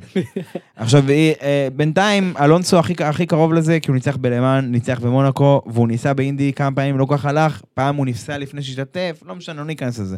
זה triple crown, אוקיי? אנחנו, יש פה משחק מילים אה, טיפשי כזה, על triple clown ליצן, אוקיי? למה אני קורא להם ככה? למרות שהם השיגו ניקוד כפול וזה יפה, כי הם השיגו את המקסימום שהם יכלו, כי הקבוצה הזאת היא קבוצה בשיקום. זו קבוצה שהיינו רוצים לראות אותה איפה שאלפין עכשיו נמצאת. זו קבוצה שהיינו רוצים לראות אותה בחזית של ה midfield, בשאיפה מעלה, בשאיפה ל... למה שאני קורא לו פורמולה 1.5, אסטון, פרארי, מרצדס, חבר'ה, המועדון הזה, להצטרף כן. למועדון הזה. ונכון, הם הביאו משהו משמעותי לבקו, וכבר הבטיחו בסילברסטון סוג של בי-ספק משלהם, וכל מיני דברים כאלה. אבל אתה יודע, בינתיים עד שאתם תביאו את זה, אחרים גם יתקדמו. כאילו, מרגיש שזה עונה כזה די... להעביר שמה- אותה. כן, להעביר אותה, אני קצת לא אוהב את זה, וזו קבוצה עם היסטוריה מפוארת, ואין שאלה בכלל, אחת הקבוצות שאני הכי אוהב באופן אישי, אבל עם יותר מדי, אה, זה עובד להם מבחינה פרסומית, כי יש להם אין ספור ספונסרים על האוטו, סבבה? זאק בראון עושה את עבודתו נאמנה. אה, אבל אני מרגיש שהם מאוד מאוד בונים על הרקורד ההיסטורי כזה.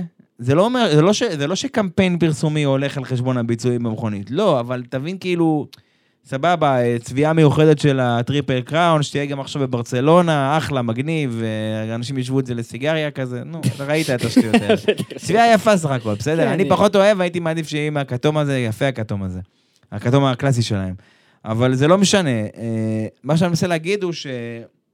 אתה יודע, זו קבוצה שהייתי שמח לדבר עליה במונחים אחרים. זו לא וויליאמס. וויליאמס היא באמת קבוצה מפוארת, קבוצת עבר מפוארת, שהיום היא מתמודדת עם אמצעים אחרים, אבל היא, היא מתחילה להתקרב לאזורים האלה. כי הניצחון האחרון שלה מתרחק, וכאילו, הניצחון האחרון שלה היה ב-21, נכון, אבל לפני כן ב-2012, כאילו, אתה יודע, הם כבר כזה, היו בשאיפה מעלה, טיפה נעצרו, ירדו, שנה שעברה סיימו את העונה טיפה יותר למעלה, קיווינו שהם יתחילו את זה מאותה נקודה, לא התחילו. כאילו, מתחיל להיות קצת כזה, כמו הזמר הזה שמנסה לעשות קאמבק כל הזמן ולא מצליח, אתה מבין? הזמר כן. כזה שהוא כבר מבוגר, והוא כבר לא מוכר, ולא, כאילו... אני לא רוצה שהם יהיו צל של מה שהם היו, אני הייתי מאוד רוצה שהם ייתנו איזה קפיצה, ופתאום יהפכו לאיזה... משהו קצת יותר כוח יותר משמעותי ב midfield, כי כרגע אני לא כל כך מרוצה ממה שאני רואה, כי כל הכבוד להם שהם הצליחו להגיע לניקוד הכפול, אבל זה כמו שאלפה רומאו כמעט הגיעו. זה כן. משחק עם אסטרטגיות, כי הם זינקו כמעט מעשור, כאילו זינקו מ-10 ו-11, וכאילו הצליחו איכשהו לשמור על המקום הזה, זה, זה אסטרטגיה של קבוצת midfield, בוא נגיד את האמת. כן. אבל שוב, סבבה, לחיוב נגיד שלקראת הסוף נוריס היה אחד המהירים במסלול, אבל למי זה אכפת? אתה מבין? כאילו, עם זה לא הולכים למכולת, כאילו, זה שהיית בתנאי, בהקפות האחרונות של המרוץ שם, זה מעולה. זה מראה שלמכונית יש פוטנציאל, אבל אתה צריך את הפייס הזה, אתה צריך אותו בהתחלה. כאילו, אם הייתי מנהל הנדסה שלהם, הייתי צריך, ל- אה, לומר, חבר'ה, תנסו להבין למה במצב הזה המכונית הייתה כל כך מהירה. מה היה שם ולזה לחתור בשנה הבאה. כן. כי עכשיו כבר מתחילים לחשוב על המכונית של שנה הבאה. הם, במקרה שלהם, כבר צריכים לחשוב עליה מזמן. אבל אני אומר, אה, בחודש הזה מתחילים לחשוב על הקונספט של שנה הבאה. אני הייתי מנסה להבין למה הם היו כך מהירים בתנאים האלה, ואת זה, משם לקחת את זה. כי, זה, כי זה, הם היו מהירים וזה לא מספיק השפיע, זה לא מספיק איתה את התוצאה של המרוץ. אולי זה עזר להם להישאר בניקוד, אבל הם צריכים את המהירות הזו בהתחלה כדי להשפיע. בטח במסלול אחר שאפשר לעקוב בו, אוקיי? כן. כי במסלול אחר, אם היו לוקחים לוקחים מסלול קלאסי שאפשר לעקוב בו, אם אתה חלש בתחילת המרוץ אבל חזק בסופו, אם לא היו דגלים אדומים ומשהו שיסייע לך, אז אתה לא מסיים בניקוד או שאתה מסיים בקושי בניקוד, אוקיי? כן, זה כן, ההבדל. כן. לגמרי, לגמרי, לגמרי. טוב, מכאן בוא, בוא נלך לפינה הנוספת שאנחנו רוצים לדבר עליה, ואני חושב שלטעמי זה התחיל בתור משהו ממש ממש מיוחד במונקו שאני לא ראיתי. אה, אני קורא לה מנופים ודרקונים. עכשיו, כן. בוא, בוא נדבר על זה, על המנופי דרקון האלו הענקיים שהיו לנו במונקו, בגלל שהמסלול הוא ממש ממש צר, ובסוף אנחנו בתוך עיר, אז אה, היו רק מנופים ענקיים שהיו יכולים לקחת את הרכבים עצמם ולהעביר אותם חזרה למסלול, כדי שיפנו אותם חזרה לגריד, במידה... דרך אגב, של- הם לא היו חייבים לעשות את זה. במקרה של מרצדס הסשן נגמר, יכלו לפעמים להעלות אותה, להעלות אותה, אה, להעלות אותה על העגלה הקטנה כן, הזו שהם הביאו. להרים את האוטו, לגלגל אותה החוצה ונגמר, הנה, אבל לא, הם העדיפו שכל ה- כל מונקו וכל מי שבא לארוחת צהריים בפרמונט יראו את הרצפה של מרצדס, לעיני כל זה הוצגה שם. מיצג אורקולי זה היה. וואי, אם היו יכולים לעשות כזה ספוט כזה, עם אורות, יואו, זה היה... לא, לא, זה בסדר, יש תמונות כאלה מפורטות, אני אומר לך, כאילו, ב-8K הם צילמו את הרצפה שם. כן. וואו. טוב, תשמע, זה היה חגיגה לצלמים. טוב, היה- אז, סבבה, אז באמת אני רוצה שנעשה איזה מיני פינה טכנית כזאת, ולפינה הזו אנחנו הפעם אה, נקרא מחירי רצפה. עכשיו, את השם אה, הציע לנו זלמן לרנר, שזה בחור שגם אה, עיצב לנו את הלוגו שבו אנחנו משתמשים בעונה, שזה אחלה לוגו שבעולם. אז תודה זלמן גם על השם וגם על, על הלוגו. אז אה, אנחנו הפעם, בפינה הזאת, אנחנו כל פעם משתדלים לגעת אפילו קצת, אבל הפעם אני רוצה לגעת בש, בשתי קבוצות שהן המשך למה שאמרת על המנוף, וזה הקבוצות שגם עלו על המנוף, בוא נקטע הזה. חוץ מפרארי, על הגרדום יותר נכון. נכון, נכון, נכון, יפה. הגרדום זה חשוב, זה גם אחלה סגווי לדברים כאלה. לשם אחר שנתנו לנו, שזה מהפכה צרפתית, אבל זה משהו אחר. אה, אנחנו הפעם ניגע במרצדס וברדבול, אין מה לעשות, זה מתבקש. עכשיו, מרצדס, הם הביאו למונקו את העדכון הכי משמעותי של הע- העונה, שהם היו צריכים להביא אותו באימולה בכלל. ביטלו את אימולה, אבל השינויים שנעשו ברכב כדי שהעדכון הזה, כדי להטמיע את העדכון הזה, הם גדולים מדי, כדי שהם יוכלו לדחות את זה עכשיו לברצלונה, כמו שקבוצות אחרות עשו, כן. אוקיי? אז הם החליטו לקחת את הסיכון ולהביא אותו למונקו בכל זאת. עכשיו, כתבתי ברמה האישית פוסט מאוד מפורט על מה זה העדכון הזה, ומה הוא אמור לעשות, ומה, איזה כל הדברים האלה, אז בואו נעשה את זה בצורה יחסית פשוטה למי שלא קרא, ואחר כך ננסה אה, לגעת בזה שהאם הוא עבד או לא. בסדר? יש לנו פה רצפה חדשה, שכל העולם ראה, וכל מי שהיה במונקו זיהה, אוקיי? כן. רצפה שונה לגמרי, מבנה שונה לגמרי, ובמכוניות הנוכחיות זה מאוד משמעותי. יש לנו פה כונסים חדשים, כונסי אוויר, מה שנקרא side pods, אה, משהו שהוא יותר שגרתי, הם ויתרו בעצם על ה zero pods האלה, על אותם כונסים מינימליים, יש להם משהו קצת יותר דומה לקבוצות, לפתרונות שרואים בקבוצות אחרות, אם כי גם הם עדיין יחסית צרים, אוקיי? עכשיו, על מה זה נותן להם? קודם כל, יש גם יש איזושהי אה, כאילו תעלה פנימית כזאת, יותר צנועה ממה שרואים באסטון ו- ו- ובאלפין עכשיו וכל הדברים האלה, אבל עדיין היא קיימת, וגם במקלרן במידה מסוימת. כן. אה, יש לזה כל מיני משמעויות, אני יותר חושב שיותר נכון לה- להפנות לאותו פוסט, אה, מי שרוצה, שישאל אותי אחר כך, אני אשלח לו גם לינק לזה. אבל הדבר השלישי הוא מתלים קדמיים, אה, שזה שינוי אה, משמעותי יחסית. הם שינו את המתלים לתצורה ש... שנקראת אנטי דייב, אוקיי? זה... עכשיו, אני באמת לא רוצה יותר מדי להפוך את זה לנושא המרכזי של הפרק, כי זה לא, אבל אני רק אגיד, כשמכונית בולמת, אז מכיוון שיש העברה של משקל, החלק הקדמי שלה צונח, אוקיי? ומכונית פורמולה 1, אנחנו אומרים על האף שלה, האף שלה צונח. עכשיו, אתה צריך להתנגד לכוח הזה באיזושהי צורה. כן. איך מתנגדים לכוח? עם כוח נגדי, עם כוח בעוצמה דומה בכיוון ההפוך, אוקיי? עכשיו, אה, למה, למה חשוב בעצם, מה הגיאומטריה הזו באה לתת?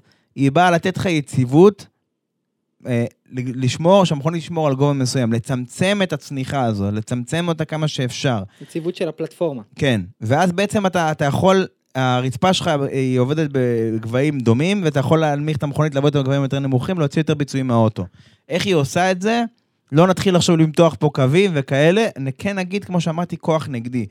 איך עושים את הכוח נגדי הזה? המתלים, במקום שיהיו מקבילים, הזרועות של המתלים אחת לשנייה, אחת מהן היא בזווית, ועם כוחות תגובה שיש על אותו, אותו, אותן זרועות בעצם, יש כוח תגובה שמתנגד לאותו סיבוב. כן. זה, איך אומרים, הפיזיקה, פירקתי לכם את זה בקטנה, זה נקרא דיאגרמת גוף חופשי, למי שיש פה סטודנטים להנדסה. זה הכוח, אוקיי? מה העדכון הזה אמור היה לעשות? זה לא עדכון של ביצועים פרופר או גרדה, תקראו לזה איך שאתם רוצים, זה reset. זה reset, זה משהו שהם היו מעדיפים לבוא איתו לבחריין בתחילת העונה, בדיוק כמו שהעדכון של מקלרן הוא reset מה שהם הביאו לבקו. זה reset, וכשעושים reset למחשב, אז אין לך את כל התוכנות שפעלו קודם, כי אם היה סיפר לך זה hard reset, אז אתה מתחיל בדף חלק. כן. אז זה reset לראות שהם בכיוון הנכון. עכשיו, השאלה היא, שאלה ששאלתי בהתחלה, האם העדכון עבד או לא? אני אומר לך, כן. איך אני כל כך בטוח בעצמי? כי אני יודע מה ראיתי. אבל, יחד עם זאת, אני רוצה להגיד, יותר נכון להסתכל עליו במסלול יותר שגרתי, כמו המסלול שיש לנו הבא בתור, ברצלונה. שגם הוא ה winter testing לשעבר. נכון, מסלול- המסלול, הקבוצות מכירות אותו יופי, את כן, המסלול כן, הזה. כן. עכשיו, למה אני חושב שזה כן עבד? למה אני חושב שבמידה מסוימת זה כן עבד? כי אני רואה שלואיס, שזה הנהג שהתלונן המון על המכונית הזאת, שפתאום היה מרוצה איתה. שפתאום מתנהגת קצת יותר צפויה. פתאום, למה יכול להיות שהיא יותר צפויה? כי יכול להיות שבאמת המתלים האלה עושים את מה שהם אמורים לעשות, כן. והמכונית קצת יותר אה, יציבה, ביותר גבהים, ואין לה שינויים כאלה דרסטיים. כי שינויים דרסטיים בגובה של המכונית מהרצפה הם גם שינויים בערכי ההצמדה ושינויים בהתנהגות שלה. יכול להיות שאתה פתאום מגיע לבנייה איטית והאוטו מתרומם, החלק האחורי שלו מתחמם הרבה ומאבד הרבה אחיזה, לא משנה, לא ניכנס לתרחישים אפשריים אה, כן. הרבה, כי אני רוצה שתבינו את העיקרון. הכוונה של, ה, של העדכון הזה הייתה להפוך את המכונית ליותר צפויה, שהנהגים יותר ידעו איך היא מתנהגת, כדי לדעת איך להתמודד איתה ופחות יילחמו בה כדי לנסות אה, זה. אני חושב שלואיס מרוצה, וזה מעיד שהם, בכיוון הנכון, לפחות במה שהם ניסו להשיג בהתנהגות של המכונית. כן. עכשיו, האם זה מביא להם ביצועים שיעזרו להם לסגור את הפער ברדבול? לא יודע, זה יותר נכון שנשפוט אותם במרוצים הבאים. נראה אני איך הם חושב יהיו. שאולי מול אסטון מרטין זה יהיה יותר אה, נכון אולי להשוות אותם. נכון, פרארי ואסטון מרטין, אבל, כן. אבל גם פרארי שמרו איזה משהו שהם לא הביאו והולכים להביא בברצלונה, כן. אבל עדיין, יותר נכון יהיה להסתכל עליהם בשניים שלושה מרוצים הבאים, גם הם אומרים את זה. גם הם אומרים את זה. כי מונאקו, בגלל התנאים המיוחדים שלו, דיברתי על זה שלא חשוב יעילות וזה, אז גם זה מעיב על הדאטה שאתה אוסף שם, על הנתונים שאתה אוסף שם, אז זה כן. פחות אה, זה. זה דבר ראשון. זה בנושא של מרצדס. עכשיו, רדבול. אולי, כמו שפעם, כמו שכתבתי בפייסבוק, הנוף הכי מבוקש במונאקו רבתי. זה, כולם רצו לראות את הרצפה הזו ולראות אותה באיכות הכי טובה שאפשר, ווואו, ראינו אותה. והדבר הזה זה כאילו הנושא השמיני, לא יודע מה, אה, משהו במדע בדיוני, תקרא לזה איך שאתה רוצה. ראינו השבוע שלוש רצפות. פרארי, לראשונה בעקבות הטעות של סיינס, מרצדס, בעקבות הטעות של לואיס, ובשבת אה, ראינו, אה, גם את אה, זה בשבת ראינו, אבל בשבת כן. ראינו את הרצפה של רדבול בזכות הטעות של פרז בדירוג. עכשיו, אם אני מראה את זה לעין בלתי מזוינת, למה שנקרא, לכל אחד מהצופים שמכיר את הצד הטכני יותר, פחות, לא משנה. אני מראה לך עכשיו שתי רצפות של רדבול אה, של פרארי ומרצדס. אני יכול להגיד לך, תקשיב, פה יש את התעלות האלה, פה יש את החלק האמצעי של מה שנקרא קנוק, אז סירה זה נקרא, יש איזשהו קרש שלכולם יש, זה מתכנס באיזושהי צורה, פה זה יוצא החוצה.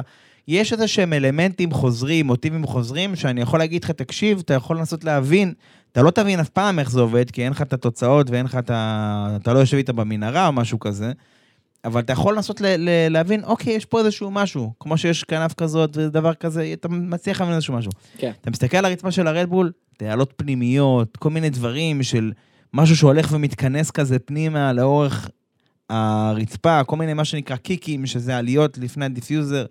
תשמע, אתה, כאילו, העליתי על זה פוסט, כאילו, איך נראה פיתוח של שנתיים? ככה. חד משמעית. כאילו, מוט... משהו שאתה מאמין בו, שאתה המשכת לפתח אותו מוצר, אה, ניקח, נחזור רגע לעולמות המוצר, משהו שהוא עבד טוב, והמשכנו לשפר אותו. לא משנה אם המשכנו לשפר את ה-UI שלו, או ששיפרנו משהו שהוא מכניקה, לא חשוב. כן. מוצר שפיתחנו שנתיים.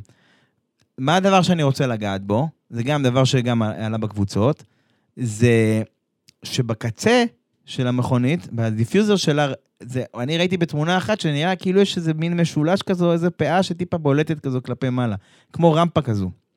עכשיו, אני הסתכלתי על זה במוצר, וחשבתי דבר פשוט.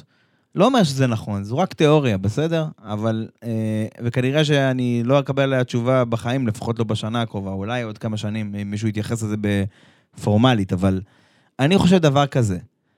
ה diffuser זה החלק האחרון שאחרי שהרצפה, שזה חלק שהוא יחסית קרוב לרצפה, יש שם תאוצה של האוויר, ובעצם לחץ יחסית נמוך ושאיבה, כן. לחץ שלילי אפילו. ב diffuser האוויר מתרחב אה, ומאט, אבל הוא, אבל הוא בעצם, לא משנה, הוא- לא ניכנס רגע לזרימות, בזה שהוא מתחבר עם הזרימה מלמעלה, לא חשוב. השורה התחתונה היא, ל kick הזה, מה שב diffuserים זה נקרא kick, יש לזה משמעות מאוד גדולה. אם הרמפה הזו שיש בסוף היא חדה מדי, אתה מסתכן בזה שהזרימת אוויר תינתק מהגוף של ה diffuser, ואז הוא ייצר הרבה יותר התנגדות ויעשה את האפקט ההפוך ממה שאתה רוצה. סבבה? יופי. עכשיו, אני חושב שה kick הקטן הזה שהם הוסיפו בסוף, מה שהוא עושה, זה נותן איזושהי אלסטיות לקצה של, הר... של אותה רצפה, של אותו diffuser, שעובד בשיתוף עם, ה... עם הכנף האחורית ועם הזוג הכנפיים שנמצאות בין הכנף האחורית ל diffuser, מה שנקרא beam wing, אוקיי? עכשיו, אני בדגש, עובד בשיתוף. זה לא שאתה, אם תשים את הדבר הזה בכל המכוניות זה יעבוד. זאת אומרת, כל הדברים הם כחלק ממערכת מאוד גדולה. כל אחד מת, מתקשר עם השני, נגיד ככה. כן. מתקשר במונחים כאילו אווירודינמי. למה, למה אני מייחס את הדבר הזה? אני חושב שהם הם צריכים, הם, הם צריכים לדעת מה הם עושים בשביל לעשות דבר כזה, זה לא משהו שאפשר לעשות, כי הם צריכים לדעת איך הם מתקשרים אחד עם השני, מה האינטראקציה ביניהם. כן. אני חושב שרדבול ויתרה על הביצועים של ה diffuser שלה, בקצת, כדי שהדבר הזה, יהיה לו, אותו קצה חופשי, אה, אה, יהיה לו איזושהי אלסטיות מסוימת שיוכל להתכופף, והוא יתקשר יחד עם אותה beam, עם אותו DRS, וייתן להם, נכון, הוא יפגע ב, ביעילות של ה diffuser, אבל הוא ייתן להם את ההפחתה המשמעותית בגרר, שאני חושב שנותנת להם את היתרון האדיר הזה שיש להם בישורת. אני חושב שזה המקור. אבל זה אני הקטן. יש 20 אלף תיאוריות כבר שעלו לפני שהדבר הזה נחשף, אחרי שהדבר הזה נחשף, אנחנו לא יודעים מה נכון, רק הם יודעים מה נכון. כן. זה השני סנט שלי על זה. טוב, אני חושב שזה זמן טוב שנעבור לפינות הקבועות שלנו, וזהו, אתה רוצה להתחיל? יאללה, הטוב הרע והמכוער. סבבה. אז מה מבחינתך הטוב? Uh, הטוב, uh, נתחיל קודם כל בדירוג, דיברנו על זה, אבל הדירוג היה אחד המקצים המותחים השנה ואחד הטובים והמעניינים שהיו. הדבר השני, זה אחד השמות שהציעו לנו, שבאופן מפתיע חזר כמה פעמים, שזה שם יחסית שנון, אחד השמות של הפרק, הכוונה, וזה uh, מונוקון, השילוב של מונוקו ואוקון, כן. וזה, uh, שני חבר'ה הציעו לנו את זה, uh, בחור בטוויטר בשם ליאור co.il, ועוד איזשהו מישהו בפייסבוק, uh, שכחתי את שמו, אבל הוא בטוח יודע והוא מוזמן להזכיר לי, אבל תודה לכם, בשבילי זה היה טוב. מה היה הרע? אה, שמע, מבחינתי זה היה סיינס, היה פשוט נורא, ודיברנו על זה נראה לי גם הרבה בפרק הזה, מבחינתך? אה, אס. כאילו גם K-Mag, גם קווין כאילו עם ה hard בגשם, וגם הולקנברג שבהתחלה גרם שם ל... לפיצוץ הראשוני שהיה שם, עם הסארג'נט וכל החבר'ה האלה, פחות. כן. ומכוער? אה, אי אפשר להגיד המכוער ולא להזכיר את אה, צ'קו פרז. חייב, חייב. סליחה, אבל, סליחה, אבל חייב. לא, אי אפשר, האשף של, של מסלולי הרחוב אה, היה יותר כמו, לא יודע כמו מה, היה פחות טוב, היה הרבה פחות מוצלח. צניחה חופשית, עם כן. הדירוג במיוחד. כן, כן, לא, הוא באמת ה... זה. טוב, עכשיו אנחנו, אה, לפני ש... מה ש... מי שעוד לא מכיר. את הפורמט שלנו, דברים כאלה, אנחנו עכשיו ממשיכים לשני דברים אחרונים. הראשון זה post position, שזה בעצם, לא משנה, פוסט, תגובה, הודעה, מה שאתם רוצים, הודעה קולית, מה שבא לכם, שאתם בעצם כתבתם שאנחנו אוהבים, ואנחנו רוצים כאילו, איך אומרים, להחזיר למאזינים שלנו, זה זה, והדבר השני שיהיה אחר כך, אנחנו רוצים לדבר על המרוץ הבא שיש לנו, שזה אה, בעצם ברצלונה. אז כן. בואו נתחיל מ post position, ואנחנו מתחילים אה, הפעם עם, אה, עם תיאוריית קונספירציה למי שאוהב. יש לנו איזושהי אה, חברה מאוד מאוד פעילה, היא יותר בעולמות של הטלגרם, אה, מה זה יותר? היא בעיקר שם, אני לא יודע אם היא נמצאת בפייסבוק, אה, קוראים לה אובר, אוקיי? אה, לא יודע מה השם הפרטי שלה, אם היא רוצה, היא יכולה אחרי זה להעביר את זה למערכת, מה שנקרא. אבל אה, אותה אובר, שהיא חברה מאוד פעילה, והיא אפילו עשתה איזה אה, בשנה שעברה היא עשתה כזה בוט של העדכונים, אתה ראית את זה? אה, קיצור, אה, אחלה, אה, בחברה מאוד פעילה בקבוצה. אילצם היה לה איזושהי אה, תיאוריית קונספירציה לגבי הרצפה של רדבול.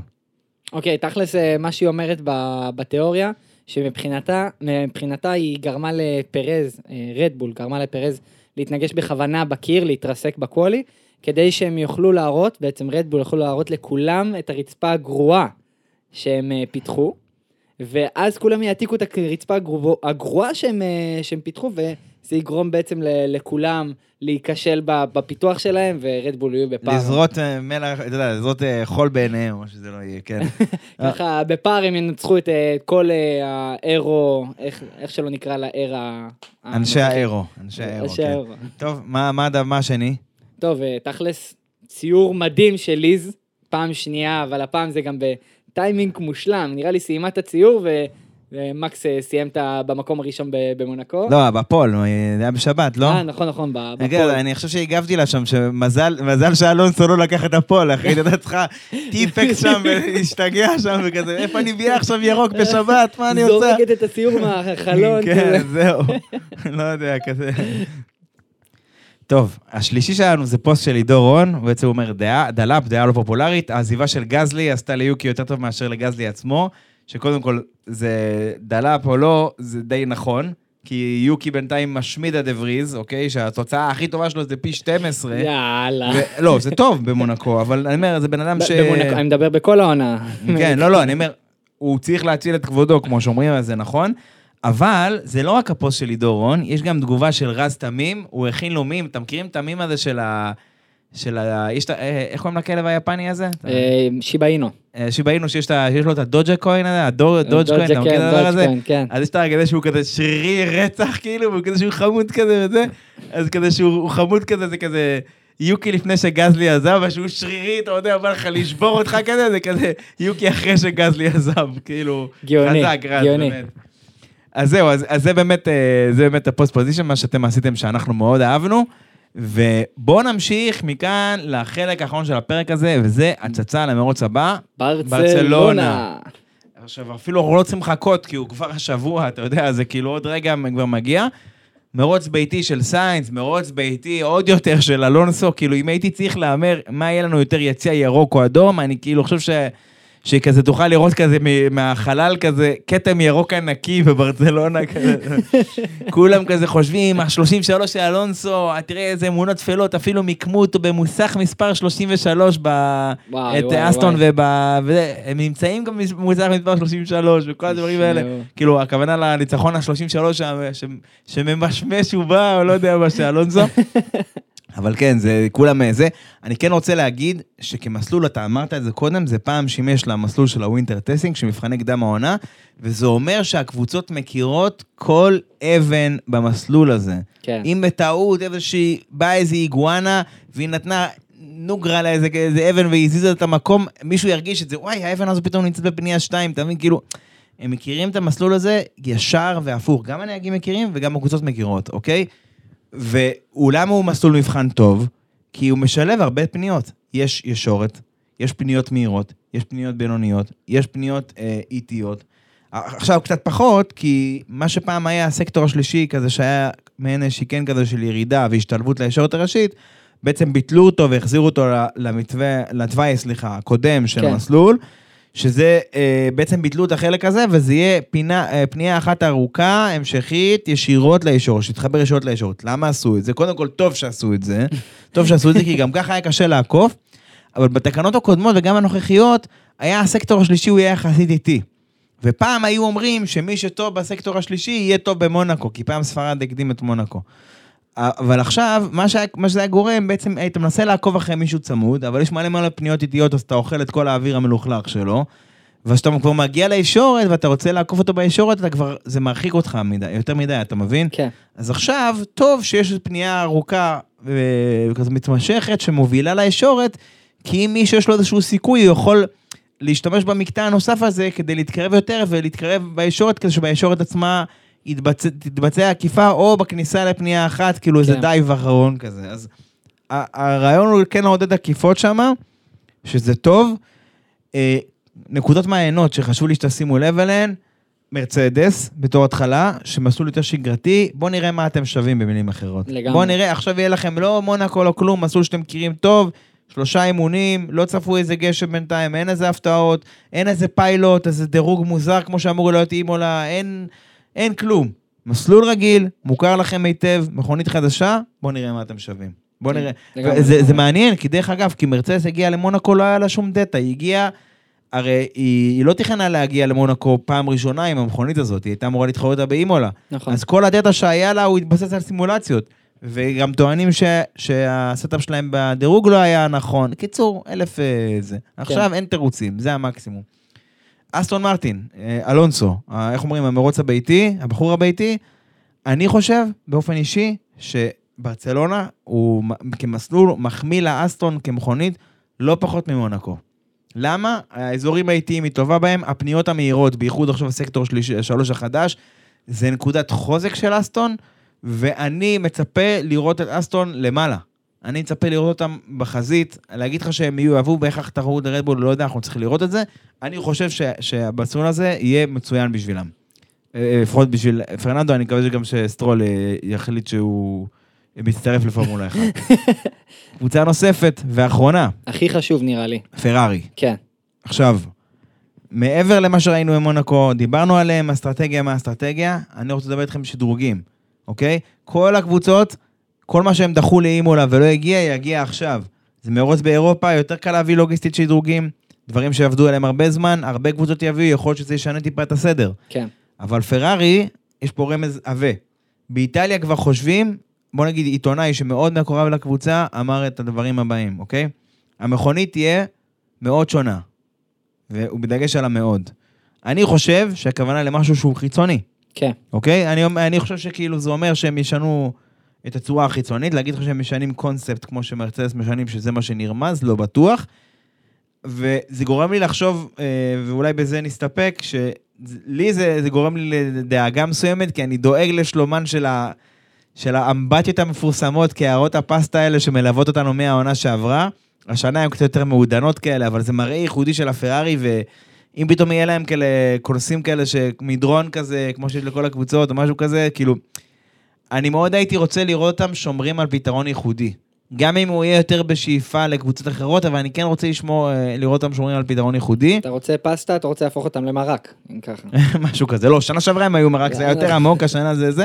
לא, אבל אני, למה אני אומר את זה? שוב, אני מאוד רוצה שהקבוצה הזאת תצליח, כדי שיהיה לנו תחרות מעניינת, כי אני חושב שהם, הם, מבחינת פוטנציאל, הייתה להם את המכונית השנייה הכי טובה בעונה, פשוט לא מיצו אותה. אסטון כן. כאילו עשו עבודה הרבה יותר טובה מהם. אני רק אה, מציין שפרארי דיברו כבר מתחילת הדרך על תוכנית השדרוגים, שברצלונה אמור להיות יעד מאוד חשוב. מה זה, וסר אמר, אנחנו רוצים להביא שדרוג לכל מרוץ עד סוף העונה. נראה לי אמירה קצת בומבסטית, אבל בסדר, אני גם לא יודע איך, אה, איך התקציבים, אה, איך הם יעמדו בזה מבחינת תקרת התקציב, אבל שוב, אני הייתי מצפה לפרארי מאוד שונה חיצונית, וזה מתלים אחוריים, שזה לא כל כך שונה חיצונית, כאילו רק למי ששם לב לזה, אבל אני חושב כאילו משהו בסגנון של חלקי גוף. כן. כונסים, עניינים, דברים כאלה, אה, נראה איך זה ישנה להם. נראה, וכמובן מרוץ ביתי של סיינס. אבל טוב, תשמע, זה נקודה טובה לבוא כל להגיד אה, לעצור. אני מקווה שהיה לכם, אה, שנהנתם מהפרק. וכמובן, מי שלא מכיר, לא שמע, לא ידע, ספוטיפיי, אפל, גוגל, יוטיוב, אה, יש לנו כל מיני פלטפורמות אחרות שאנשים ביקשו מאיתנו, שנראה אם אנחנו יכולים לשלב את זה גם שם. ו- וזהו, אז באמת, אני סך הכל לא יודע מה איתכם, אני נהניתי, אז תודה רבה, עמית. תודה רבה, אוריאל. עד לפעם הבאה. יאללה, ביי.